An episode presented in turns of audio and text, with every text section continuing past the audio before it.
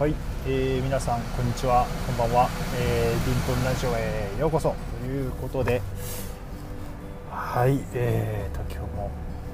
えー今週もですね皆さんお疲れ様でした。えーっとこのラジオはですね特にコンセプトも何もありません、えーただただ僕がつらつらと喋ってるだけなんですがありがたいことに毎回再生回数が、えー自然数ですね、えー1以上になってますんでありがたい限りではございますが、えー本当にですねちょっとただマインクラフトをプレイしている時の声のみっていうのはですねちょっとやはりうーんと反省をする感覚もちょっとやっぱりありますね。どうも。お耳を汚しして。お耳汚し。うーんちょっと申し訳ございませんでした、えーただまあ僕のラジオなんで好きにやらせていただきます。またああいうことをやるかもしれません、ね。でまあ、基本的に何かあー皆さんが価値のあるようなものは提供できていないという自負がありますので、えーまあ、聞いてくださる方々は特にもしかしたらあのマインクラフトをやっていようが全く問題なかったかもしれません。はいということでえっ、とちょっとですね今日は束の間さんの犬の遠吠えでしたかね、えーポッドキャストを聞いていまして。でその時にあるエピソードでこう息子さんが野球を一旦やめようかなというお話をもうやめることになったっていうことでしたけれどもされていたのがとても印象的でしたね、あのーまあ、聞いてる声だけですがちょっとやはりあの寂しさもあってか心なしかちょっと涙ぐまれてるんじゃないかなっていうような声もちょっと聞き取れそういう風にも聞き取れたような気がしてですねあのお父さんの思いっていうのをすごくあったかい思いですね感じることができました。でまあそういう差別つながりでというか、まあ僕もこれはちょっとまたお話ししようかなと思ってたんですが僕はあの小学校から地域の同じようにあの塚の間さんのお子さんと同じようにソフトボールクラブに小学233年生かな同じタイミングで始めたんですね。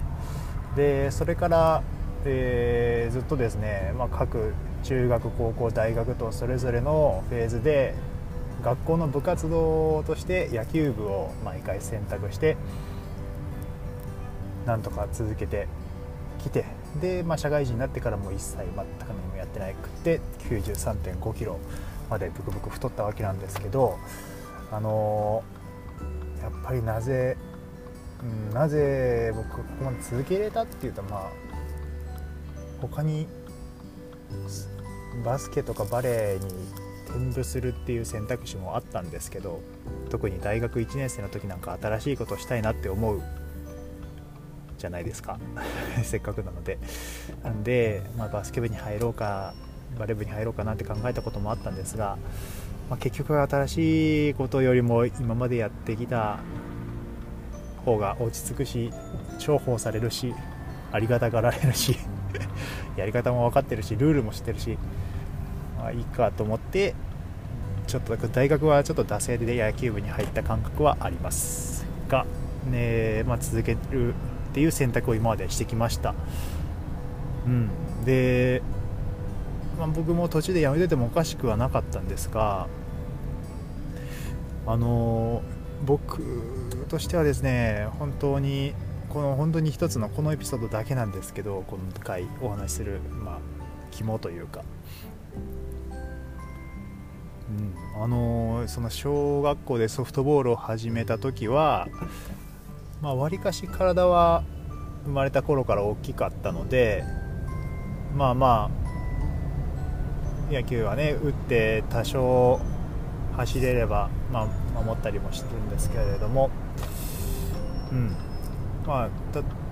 どこのファーストでもそんなに守備範囲は広くなくて背丈があれば使えるみたいな感じで、まあ、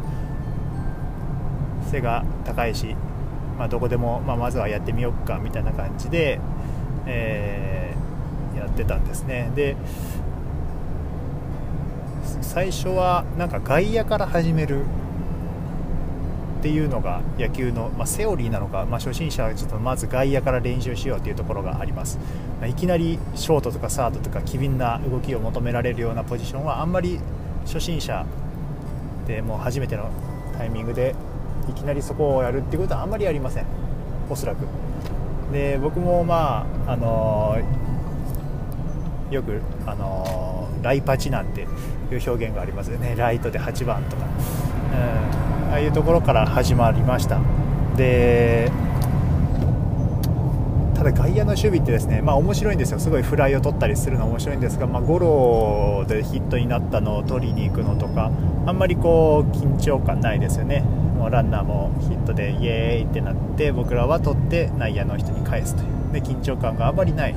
で外野でやはりこうギリギリのプレーとかになるとね、すごくあの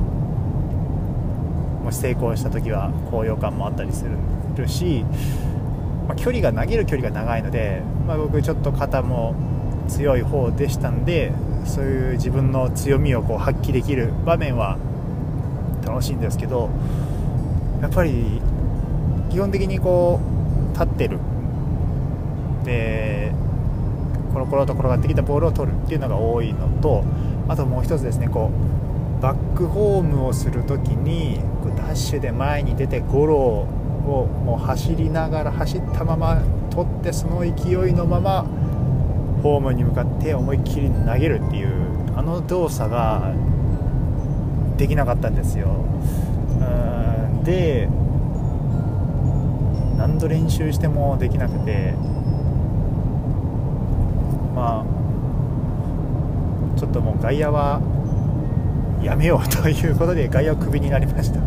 で外野をクビになったんですがじゃあちょっとサードをやってみろと、まあ、ファーストは他に多分いたのかな。もっと僕よりもっと背の高い人でがいたので、セカンドでもないショートでもない、まあ、ピッチャーかサードだねっていうことでソフトボールの時はサードをやったりしました。でその時に、まあ、何が肝かというと僕はもうライトであの全く守備がね、えー、うまくいかなかったと。フライは取れてもその1点を争う場面で必ずミスをしてしまうと。ギリギリのところでは必ずミスをするような あプレイヤーだったんでやっぱり落ち込みますよね。わあ下手くそだなって本当にああやるんだよこうやるんだよって教えてもらってもできないんでやっぱりもう泣きそうにもなったり、えー、するんですけども守備位置が変わって、まあ、練習していく中でやっぱまあそっちの方が僕自身も合ってたんで楽しかったんですよ。まくできてる気もしてしま、まあ、うまくできているような自覚も多少ありましたし外野を守ってた時よりは内野でサードを守ってる時の方があうまくいってる万事、うん、いい感じっていう感覚はあったんですけどある時ですねこうノックの最中にサードにフライをノックの、え、コーチがサードにフライを打ってバシッと僕が普通に取ってじゃあ次に行くかな。次のショートの人にフライが行くんかなっていうような場面の時に僕が取った後ですねコーチがちょっとみんな一回練習中断してサードのとこに集まれって言ってでお前はそのまま守備位置についとってって言われてでこいつのフライの取り方はめちゃくちゃ綺麗でお手本になるからみんな見て真似しろって言って僕のフライの取り方をそこでもう一回みんなの前で披露させたんですよ。ただのサードフライです。なんですけどみんなが見てでみんなの面前でなんか僕がいい感じだよっていうのをこう言ってもらってですねもうそれがめちゃくちゃ自信になって大学まで野球続けてこれたのはもうこのあの時の監督のあの 集合をかけた本当にあの一声で大学まで野球続けてこれたなっていうぐらいですね。でかかったですね僕自身にとってすごく大きな財産になったんですよねあの一声が一言が。みんなこいつの取り方を真似しろっていうですね。あこれあれを聞いた時にまあ僕はあ僕はうまいうまいというかですねまあうまいんだというかまあフライを取ることに関しては合格点出してるんだっていうのがその監督にとっては合格点だったっていうのが明確に分かったのでものすごい自信になってたわけなんですよね。うんで別に大した選手じゃないです基本的にあの別に どっかからあのうちに来ないかっていうお誘いがあるわけでもありませんし、えー、シニアとかですねああいうようなすごく束の間さんがおっしゃってたのはちょっと結構結構厳しめのチームなんだろうなと思ったんですけど日祝全部潰れるということはありません、まあ、地域のみんなで野球ソフトボール集まってやろうぜみたいなあ立ち上げてまだ5年ぐらいだったかな、まあ、発足して間もないようなチームでしたし基本的にコーチ監督とは言ってもですね、えー、生徒のお父さん保護者の方がやられとってなんでそんなにやっぱ厳しくはなかったんですよ。で、まあ、中学高校に入っても、まあ、ちょっとした進学校だったんでまあ部活しながら勉強も大事だよねっていう雰囲気だったりもう監督も学校の教員ですからそんなに毎日毎日練習に来るわけじゃなくて、まあ、ほとんど自分たちで練習メニューを考えてワイワイキャッキャやるみたいな雰囲気だったんでうん。別に何かすごいうまいわけじゃないんですけどやっぱまあ好きでその時のあの一言で野球っていうものが好きになってですねそれで大学まで続けれたなっていうのがあります。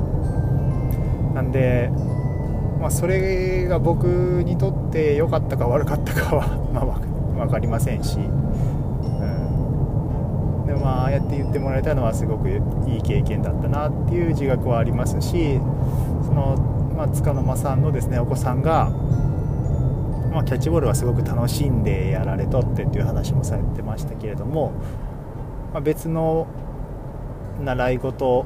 別に運動に限らずですね、まあ、あのサッカーにしろバスケにしろ野球にしろ、まあ、書道でもいいですし、えー、何かですね習い事される中でそういうふうなあもし経験がね、えー、できるのであれば本当にどんなことでもすごく価値のあることだなって思います。勝手に思ってました。聞きながら。はい。えー、っとそうですね。うん。松川ママさんもそのことには触れられていて何かこう成功体験とかああいうのにこうつながればいいなと思ってたんだけれども、まあ、やめるっていう決断をしたのがちょっと寂しい気持ちも親のエゴではありますけどありますっていうふうにおっしゃってましたね、なんかすごくわかる気がしますしすごく共感できたので、まあ、このタイミングかなと思って僕も話したかったですね。昔の監督の一声っていうことですよね。ああいうきっかけで何かを好きになって夢中になって頑張れたりするもんだなと思いました。で、まあ、今後はもう僕も29になりますので今年で、まあ、誰かからこう こいつの何ですかね、えー、真似しろなんてこうこいつはすげえうまいぞみたいなことを何かの形で褒められるっていうことはほとんどないかと思います。逆に、えー僕より若い世代の子たちですね。何かこう僕がもしもしですね何か指導するような立場に今後将来になった際にはですね、僕がしてもらったような声をかける書き方をですね、えー、下の子にしてあげれたらいいんじゃなかろうかとは思っていますがまだそれはだいぶ先の話になりそうです。ということで今日はこれぐらいですかね。はい。